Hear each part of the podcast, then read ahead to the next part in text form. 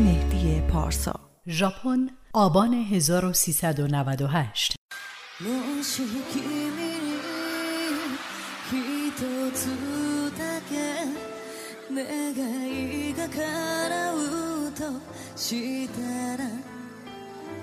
今君は何を願うのそっと聞かせて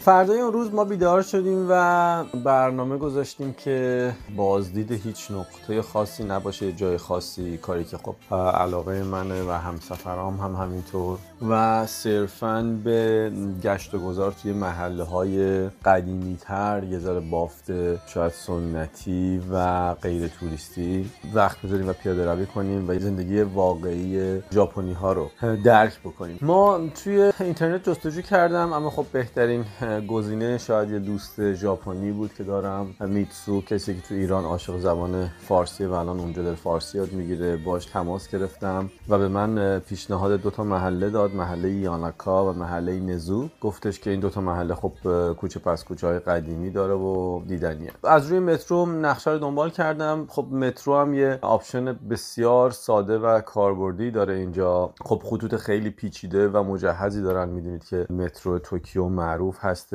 کار بسیار ساده ای که کردن اینه که برای تمام ایستگاه ها یه حرف انگلیسی و یه عدد مشخص کرده. وارد مترو شدیم. استرسی که من داشتم این بود که خب همیشه خیلی از کشورها هم به دلیل زبان هم که حالا بلیط های مترو گاهی پیچیده است چند دقیقه آدم باید وقت بذاره تا به قول خودمون قلقش دستش بیاد که چجوریه اما بسیار بسیار ساده و به قول بچه های کامپیوتر user friendly بود. خیلی راحت من مقصد رو تایپ کردم متناسب با مقصد به ما بلیت داد. بلیت ها one way بود. یعنی بلیت رفت و برگشت نداشت. یا باید بلیت مدت داره مثلا قابل شارژ میخریدی یا یک طرفه. برای مقصدی که ما می‌خواستیم هر بلیت حدود 200 ین بود. یعنی هولوش دو دلار. و بلیت ها رو تهیه کردیم و راهی محله یاناکا شدیم.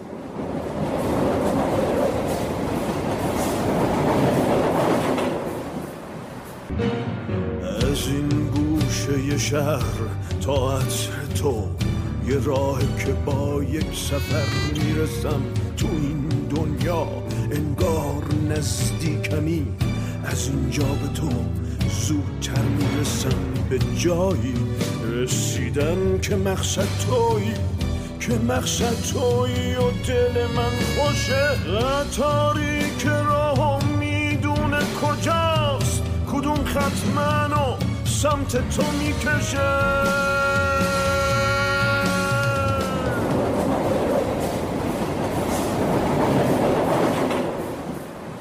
به محض اینکه از مترو اومدیم بیرون و روی مپ هم دنبال می‌کردم محله یاناکارو یه سرازیری دیدم که یک خیابون صاف و مستقیم بلند خیابونی که شروعش با پله بود به سمت پایین و دو طرفش یه جورای بازارچه ای که محلی ها اومده بودن بود هم صنایع دستی بود هم بازاری که ماهی فروشا بود و چیزهای مختلف. بسیار بسیار زیبا و دوست داشتنی بود بخش جذابی بود که هممون دوست داشتیم. ما تا شب ساعت ها تو این محله وقت گذاشتیم. قدم زدیم و ذره ذره اینجا این محله برامون جذاب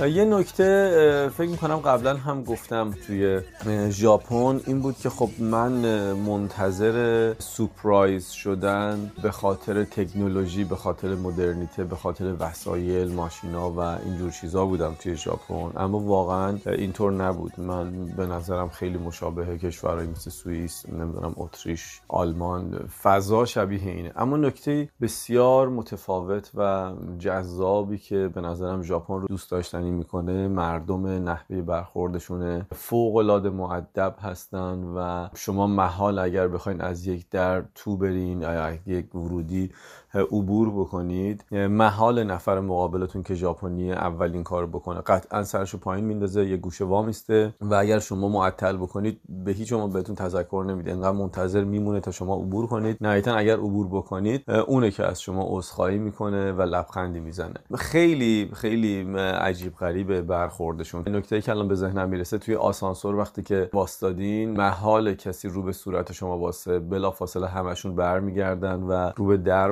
وامیستن که هیچ کسی صورت به صورت شما نباشه. توی رستوران اگر بشینید بین میز شما و نفری که اون مقابل نشسته حتما یه دیوایدر یه پرده نورانی یه چیزی هست که صورت به صورت همدیگه نباشین. و تمام این نکات با یه قدم زدن ساده توی کوچه پس کوچه هاشون عبور کردن از جلوی در مغازه هاشون خونه هاشون مشهوده و خیلی به نظرم ژاپن رو این قضیه دوست داشتنی می‌کنه.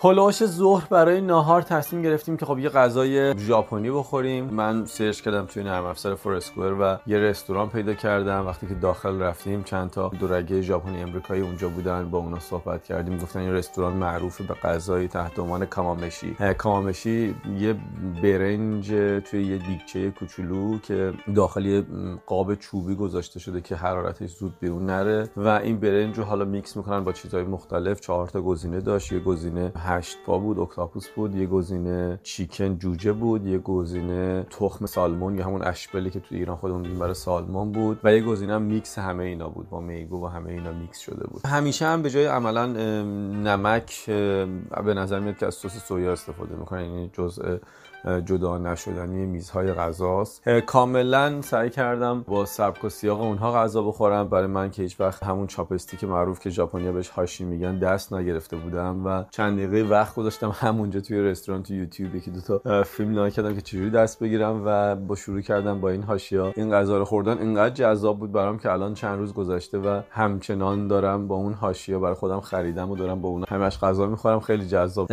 بسیار خوشمزه بود. بازم برای چندمین بار میگم سلیقه غذایشون به نظر میاد که خیلی شبیه ماست. چیزی که تو کشور آسیای شرقی اصلا اینجوری نیست اما هر آنچه که تا به الان تست کردم از سنک و خوراکی و شیرینی هاشون خیلی باب میل ماست حداقل باب میل منه و خوشمزه است. ناهار کامامشیمون رو خوردیم و راهی شدیم برای ادامه قدم زدنمون در کوچه پس کوچه ها محله به اسم نیزو. به محض اینکه وارد یه خیابون اصلی نیزو شدیم یه پارک خیلی بزرگ که داخل این پارک توی قلب شهر توکیو یه نیزار خیلی بزرگ بود. اونجا رفتیم و یه پیرزن خیلی دوست داشتنی با موهای سفید نشسته بود کنار یه نیمکت. چند تا کیسه و کیف بزرگ داشت که همشون پر از برنج و نون خورد و شیرینی و اینا بود که معلوم بود هر روز کارش میاد اونجا به پرنده ها غذا میده. تو دستش این برنجای خورده ریز و نگه میداشت و گنجشک میومدن رو دستش مینشستن اینا رو میخوردن. بچه ها حسابی باش سرگرم شدن و مشغول شدن. غروب که شد توی این کوچه پس کوچه ها که عبور می‌کردیم من یه خونه دیدم کاملا سبک و سیاق خونه ریوزوینا اوشین. در کشویی مشبک چوبی در کشویی باز بود. دیدم که یک خانمی اونجا کار خوشنویسی می‌کنه روی زمین نشست روی میز کوچیک و از این تابلوهای باریک عمودی خیلی خوشگل کلی نقاشی کرده بود و نشستم کنارش. از اجازه گرفتم کفشمو در آوردم رفتم داخل نشستم کنارش که این تابلوها بسیار هم گرون قیمت بود. تابلوها از 200 300 دلار شروع می‌شد تابلوهای خوشنویسیش و حسال خیلی خیلی قشنگی داشت. باش عکسی گرفتم ازش چند تا دستنویس کوچولو که خیلی قیمت پایین ارزونی گذاشته بود حراج کرده بود توی سبد. چند تا از اونها رو به عنوان یادگاری خریدم و همراه بچه ها شدیم و نهایتا برگشتیم به هتلمون تا فردا روز توکیو رو به مقصد شهر اوزاکا با قطار سری و سیر ترک کنیم.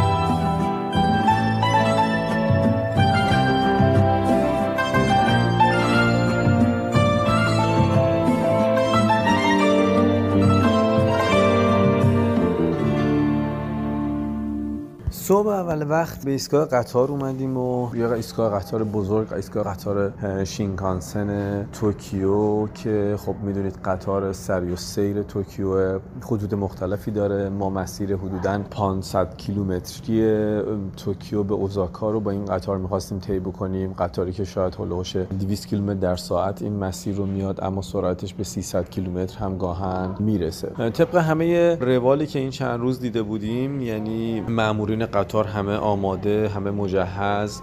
این که میگم مجهز برای اینکه تصویر سازی بکنم تمام کارمندای ایستگاه های قطار کارمندهای رستوران هتل مامورین مختلف که ما می‌بینیم جالبه انواع و اقسام دستگاه های مختلف بیسیم تجهیزات کیف هایی که تمام در واقع گجت هایی که اینا لازم دارن به اینا متصله. و برای من خیلی جالبه که اون همه ابزارالات و تجهیزات به چه کار میاد. ولی خیلی این قضیه محسوسه. یه جایی رفته بودیم که شیفت یه سری از این مامورا می‌خواست عوض بشه و برای من جالب بود که نزدیک به ده دقیقه زمان برد که این مامورا فقط تجهیزاتی که بهشون متصله رو جابجا جا بکنن و به همدیگه تحویل بدن. به حال برمیگردیم به داستان قطار و ما هماهنگ شده بود بلیط های ما رزرو شده بود اما بلیط اوپن بود یعنی ساعتش باز بود که متناسب با ساعتی که به ایستگاه قطار می‌رسیم. سوار این قطار بشیم با بلیط ها تهیه شد پرینت گرفته شد و با راهنمایی مامورین قطار که قدم به قدم و وجب به وجب شما رو راهنمایی می‌کنن ما سوار ترن شدیم قطار سری و سیر شینکانسن از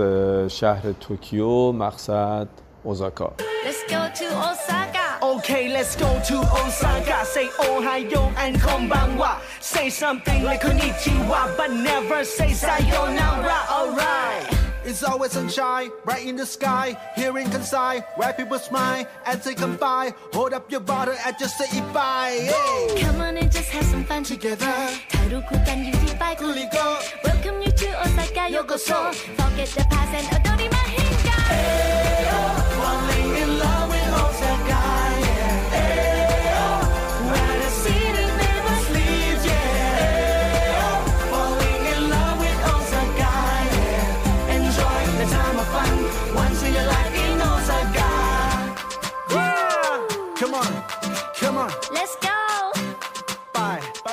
حدودا دو ساعتی زمان برد. بعد از دو ساعت قطار در ایستگاه مرکزی شهر اوزاکا توقف کرد. ساعت هلوش دوازده ظهر هنوز نشده بود که ما از ایستگاه قطار بیرون اومدیم. از قبل هماهنگ شده بود. یک ون منتظر ما بود و راهی اولین نقطه مورد بازدیدمون در شهر اوزاکا شدیم. این نکته رو بگم. اولین چیزی که توی اوزاکا به چشم میومد جمعیت زیاد بود. شهری که شاید یک شیشم یک هفتم توکیو جمعیت داشت و خب جالب بود ولی داشتیم می‌دیدیم خیلی جمعیت بیشتری و خیلی شلوغ‌تره. داستان از این قرار بود که خب توی شهر توکیو بسیار نکته جالبی بود که شما خیابون ها رو خیلی خیلی خلوت می‌دیدین و برای یه ابر شهر واقعا عجیب بود که چرا این مردم نیستن این مردم کجان. اما نکته طلایی این قضیه این بود که فقط و فقط توی ساعتهای اوج رفت و آمد به محل کار یعنی هفت صبح و مثلا هشت بعد از ظهر هفت بعد از ظهر گویا جمعیت در حال انفجار مترو جا ندارن و این جمعیت میان و میرن. دو تا تایمی که ما هیچ موقع بیرون راستش نبودیم. به غیر از اون متروها مطلقا خلوت بود و این نکته به نظرم جالبی بود که توی به غیر از ساعت رفت آمد به محل کار و برگشت از محل کار عملا تو خیابون ها خلوت بود به طرز شگفتآوری. اما توی اوزاکا تقریبا تمام مدت خیابون ها شلوغ بود.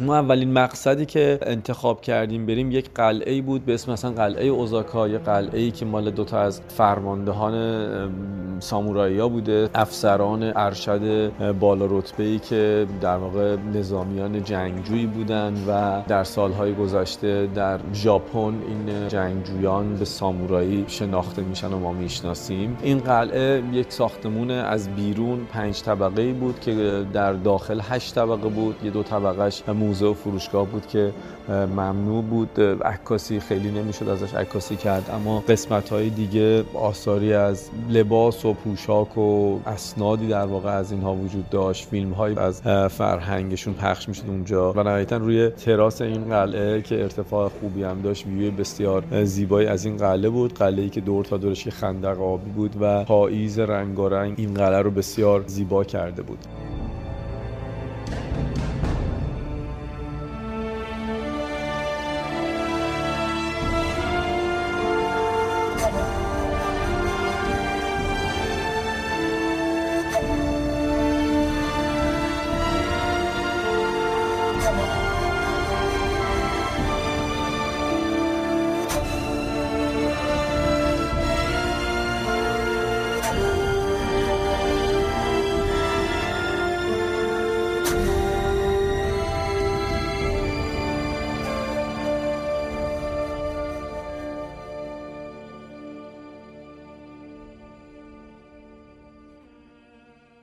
بعد از اون قلعه راهی یکی از بازارها و محله های قدیمی شدیم. یک راسته ای که پر از غذاهای خیابونی بود و بازار داغ اوزاکا پر از توریست نسبتا. اما نکته جالب این بود که توریست ها لزوما غربی نبودن خیلی ها توریست ها ژاپنی بودن اونجا. من دنبال این بودم که اون روز تجربه ای که منتظرش بودم که تجربه بکنیم با بچه ها و اون تجربه خوردن سوشی بود اونجا امتحان بکنیم. اول یک پیش غذای غذای خیابونی به اسم تاکویاکی امتحان کردیم. یک ترکیبی از خمیری بود که داخلش تیکای کوچیک اکتاپوس که هشت بار میذاشتن. خوشمزه بود. این رستوران خیلی بزرگی بعدش رفتیم که خب انواع سوشی سرو می‌شد. یک ریل متحرکی در جلوی میزها حرکت می‌کرد. انواع اقسام بشقاب های مختلف سوشی. من راستش هیچ اطلاعاتی راجع به سوشی خیلی ندارم و نداشتم. امتحان کرده بودم قبلا ولی اصلا اطلاعات خوبی نداشتم که بخوام اسمش هم دقیقا بگم. با یک سوسی که من البته نمی‌دونستم ولی بعدش متوجه شدم سوسی هستش تحت عنوان واسابی. از یک نوع تروب گرفته میشه. تروبی که هم خانواده شاید خردله اما متفاوت تون هستش با سس سویا اینو ترکیب می‌کردن و به هر حال سوشیه و یه بخش جدا نشدنی از فرهنگ مردم ژاپن. بعد از خوردن اون دو تا تیکه کوچولو سوشی که به قیمت کمی هم نخریدیم از 4 5 دلار شروع شد به بالا. سری زدیم به Sky Building یکی از بزرگترین شاید ساختمان های اوزاکا. برج بلندی بود که با آسانسور به طبقه بالا رفتیم و تراسش همزمان شد با غروب آفتاب و تاریک شدن هوا و روشن شدن چراغ های ساختمون های این شهر و منظره فوق العاده بود گشتمون به این صورت تمام شد اومدیم به سمت هتل و رفتیم که استراحت بکنیم تا فرداش مجددا روزی جدید با تجربه های جدید و دیده های جدید از این کشور متفاوت داشته باشیم あの頃僕が見てた君はどんな色だっけな 思い出し色づくほんの少し泣きたくなった無限に感じてた時間に作り上げたたくさんの君のかけらちょっと怖くてせなくて。胸の鼓動の高鳴りに二人一緒に身を任せて夢中になるまで一瞬だった。そんな日々が懐かしくて。صبح اول وقت صبحونه خورده حاضر شدیم و می‌دونستیم که روز طولانی در پیش داریم. این روز رو می‌خواستیم از شهر اوزاکا خارج بشیم. به دوتا از شهرهای توریستی و پر مخاطب ژاپن سر بزنیم. اولین مقصد خب شهر کیوتو بود. شهر کیوتو که به ثبت یونسکو رسیده و خیلی سنتی تر از شهرهایی بود که مثل اوزاکا و توکیو که تا حال دیده بودیم و بی مشتاق بودم تا این شهر رو ببینم.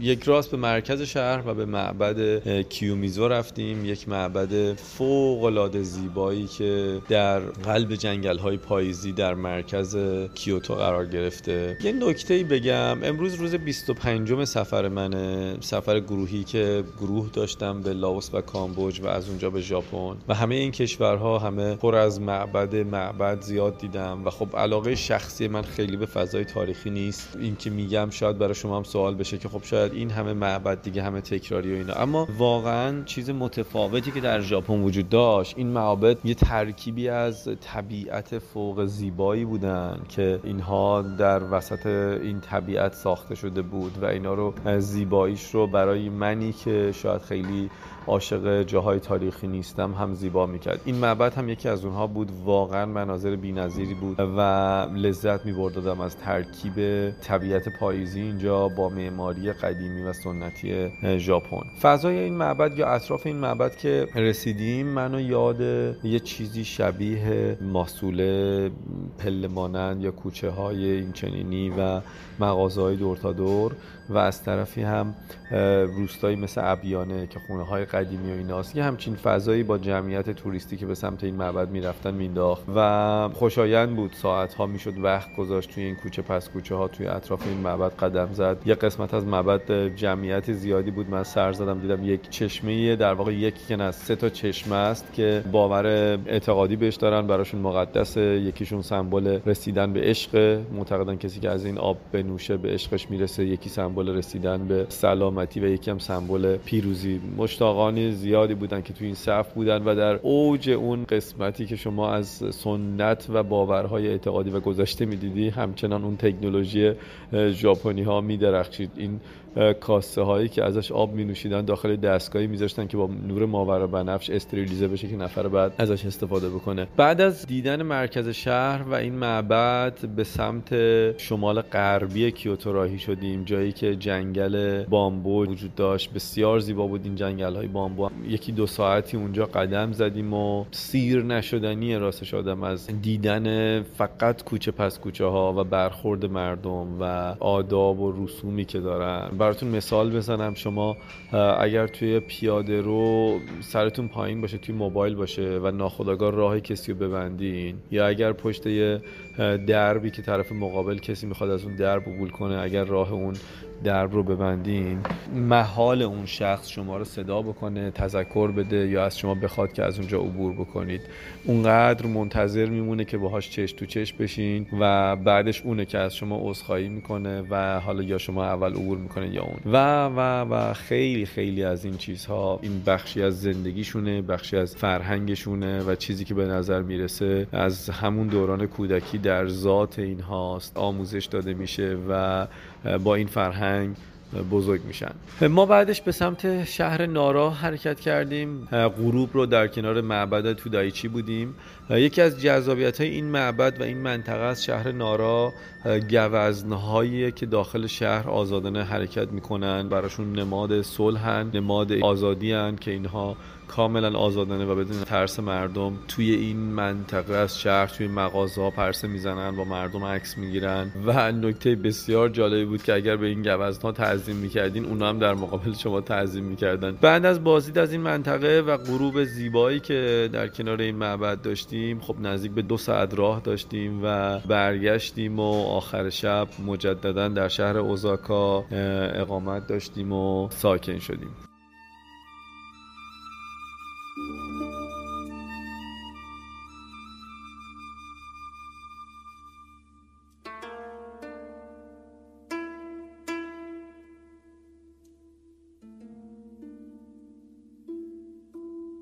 همیشه اسم شهر بازی که میاد ژاپن یکی از top ترین های دنیاست. ما شهر بازی Universal Studio اوزاکا رو انتخاب کردیم برای اینکه همچین تصویری هم به هر حال از ژاپن ببینیم. این شهر بازی بسیار بسیار بزرگ ایده گرفته شده از یا همتراز و هم شهرت به اندازه شهر بازی هالیوود اورلاندو امریکا. تم بسیاری از فیلم های هالیوودی نمی‌دونم Terminator مرد عنکبوتی اینا و دکور اونها اونجا ساخته شده. سفر می‌کنید دقیقا به قلب نیویورک داخل این پارک و بعید یک روز و دو روز هم زمان کافی باشه برای دیدن این پارک. اما خب ما تقریبا یک روز یا یک نصف روز حالا بیشتر رو براش اختصاص دادیم. جالب بود برای خود من جالب بود. دیزنی لند معروف فرانسه رو من هیچ وقت نرفتم و به خاطر همین شاید برای من جذابتر بود. حداقل یک بار دیدن این فضا و خب از همه اینا مهمتر. امتحان یکی از عجیب ترین و شاید ترسناک ترین ترند هوایی دنیا بود که اصلا شروع و صندلی اینها به حالت 90 درجه بود. یعنی وقتی شما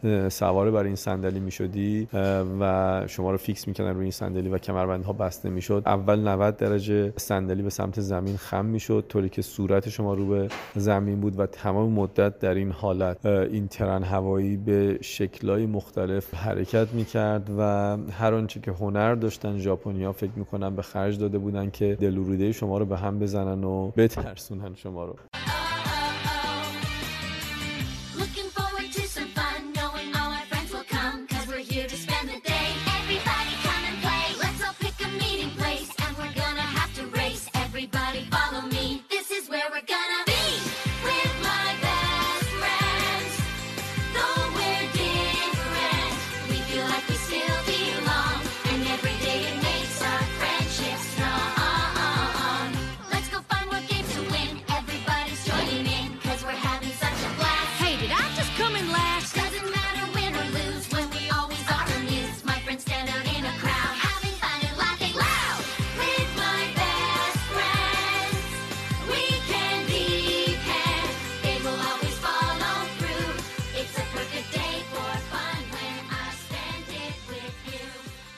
آخر شب برگشتیم به هتل. استراحت کردیم تا فردا روز آخرمون در ژاپن رو ببینیم که چه کار می‌کنیم و ژاپن رو با چه خاطراتی ترک خواهیم کرد.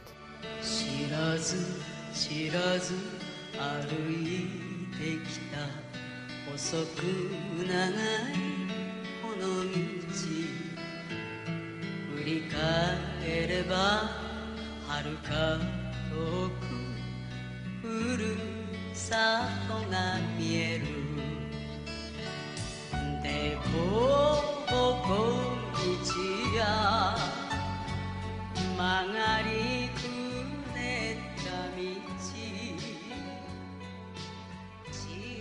روز آخر سفر ما به ژاپن شد و ما عملا برنامه نداشتیم. من فقط تصمیم داشتم که خب یه سری مرکز خرید بزنیم. کاری که شاید خیلی پیش نمیاد توی سفرها انجام بدیم. اما خب به هر حال ژاپن و مراکز خرید بسیار معروفش. یه مرکز خریدی نزدیک هتل ما بود می‌شد پیاده رفت. مرکز خریدی به اسم اومدا. اگه اشتباه نکنم یکی از بزرگترین مراکز خرید اوزاکا بود و من توی مپ پیداش کردم و به سمتش ما پیاده راهی شدیم. مرکز خرید. به محض اینکه وارد شدیم مثل تمام مراکز دیگه چند نفری بودن دم در که صرفا. به منظور خوش آمدگویی دم در ایستاده بودن تعظیم می‌کردن و به غیر از اون هر سوالی که می‌کردیم راجع به اینکه چه نوع خریدی دارین کاملا شما رو راهنمایی می‌کردن که باید کدوم طبقه و یا کدوم بخش بریم. خب این مرکز خرید یه دریای بزرگی بود. من مرکز خرید خیلی زیادی رفتم اما از نظر اندازه وسعت و تنوع اقلامی که وجود داشت فوق العاده بی‌نظیر بود. یه بهشت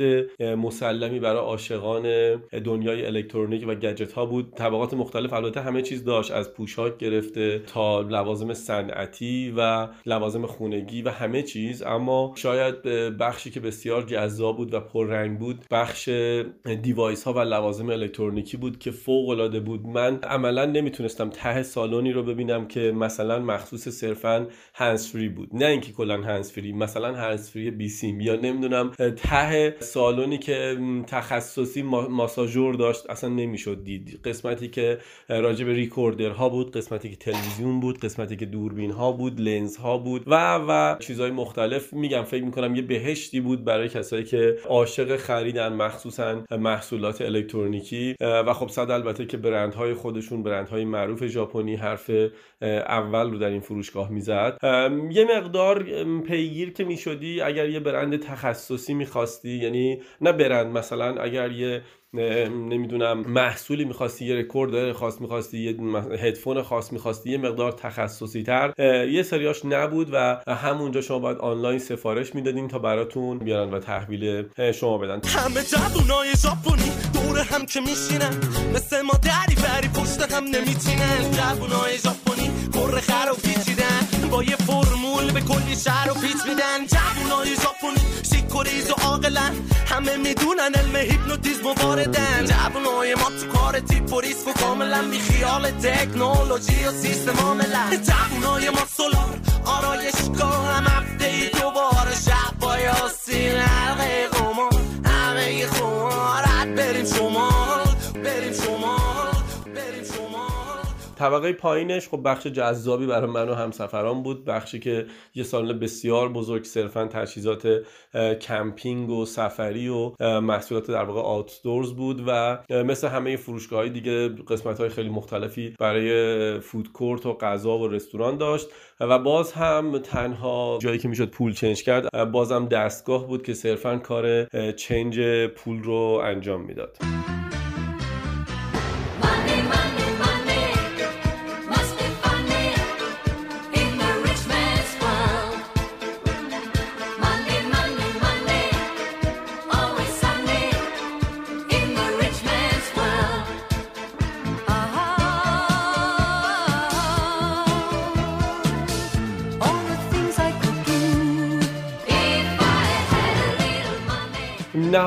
مرکز خرید که برگشتیم و البته فکر می‌کنم شاید برعکس جاهای دیگه که خیلی دوست ندارم تصویری که از جایی میمونه مرکز خرید باشه. فکر می‌کنم جذاب بود که یک تصویری از مرکز خرید در ژاپن هم در ذهن ما حک بشه. ما به هتل برگشتیم تا سفرمون رو در این کشور با پرواز به کوالا به پایان برسونیم.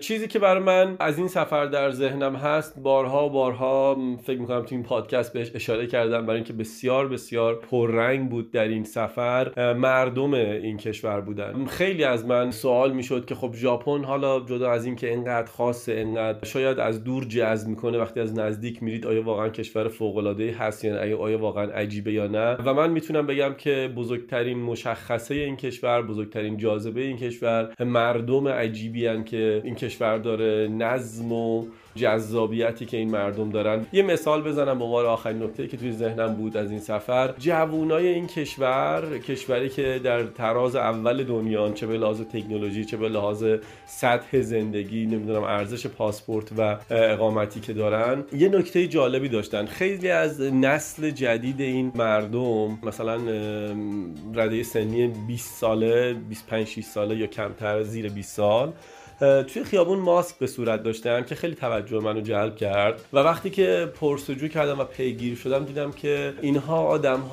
که خیلی خیلی زیاد توی خیابون و یه جورایی شاید اعتماد به نفسی ندارن و یه جورایی زندگی بسته ای رو برای خودشون انتخاب کردن و این ماسک ها رو به این خاطر می‌زنن که توی خیابون خیلی خوشایندشون نیست. کسی چهره اینها رو ببینه حالت چهره اینها رو ببینه اینکه آیا ناراحتن میخندن اینکه شاید دوست دارن خیلی تفکری که دارن و یا هر چیزی اینو خودم نمی‌دونم ولی دوست دارن پشت یک نقاب پنهانش بکنن. برای من خیلی جالب بود که این کشور چرا باید این جوونا این داستان رو داشته باشن و یا یه نکته دیگه که خب همه جا هست و همه جا رد ناخوشایندی از خودش باقی می‌ذاره من جمله این کشور. اونم فراموش شدن بعضی از فرهنگ ها و سنت ها توسط نسل جوون بود. با اینکه کشوری بودن که بسیار اهمیت می‌دادن به آداب رسوم به گذشته و به تاریخشون. اما توی نسل جدید شما شاید کمتر می‌دیدی اون تفکر شرقی که اینها دارن اون فرهنگی که دارن. من جمله اون لباس معروف کیمونو که همه ما از این لباس زیبا تصویری داریم از خانم های ژاپنی. خب تقریبا غیر ممکنه که توی شهر ببینید کسی استفاده بکنه مگر برای مراسمات خاص یا اینکه توی یک مکان دیدنی پوشیده باشن صرفا برای عکاسی و تصویر برداری. و حال این سفر تموم شد. سفری به یک نقطه دیگه از دنیا سفری که قطعا فراموش من نخواهد شد و بدون شک از خاصترین نقاطی بود که من سفر کردم و امیدوارم روزی نمی‌دونم ولی شاید دوباره گذرم به سرزمین آفتاب تابان به ژاپن بیفته. سپاسگزارم. ممنونم از اینکه دنبال کردید. خیلی خیلی به من انرژی میدین. از پیام هاتون از اینکه دریافت می‌کنم دنبال می‌کنید. قسمت های مختلف پادکست ها رو به واسطه مشغله کاری در سفرها می‌دونم. فاصله ای که پادکست ها رو آماده می‌کنم زیاد نامنظمه اما خب سعی می‌کنم من بعد که حالا که می‌دونم مورد استقبال واقع شده و دنبال می‌کنن دوستان این پادکست ها رو مرتبتر شاید دقیقتر آماده بکنم. شب و روز بر همگی شما خوش. امیدوارم که همیشه شاد و در حرکت باشیم.